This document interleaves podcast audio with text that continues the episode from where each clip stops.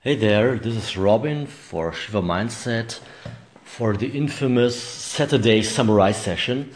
And in this episode, I will take my courageous and audacious take on Fyodor Dostoevsky's Crime and Punishment. And um, yeah, I have to keep it short.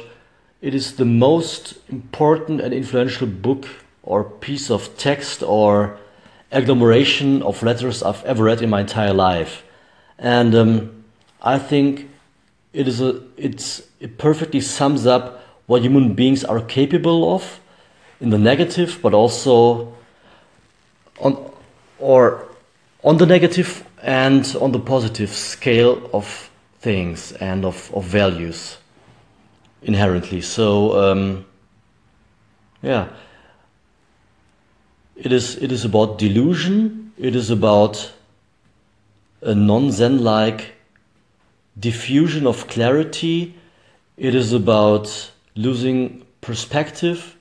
It is about losing or just playing around with your maybe inherent, maybe not moral compass and um, the consequences. But you see, uh, it's never over. So even for Raskolnikov, it wasn't game over until the last letter. And um, I think this book has extreme, extreme high or an extreme high amount of uh, redemptive qualities to offer, and it's quite an easy read.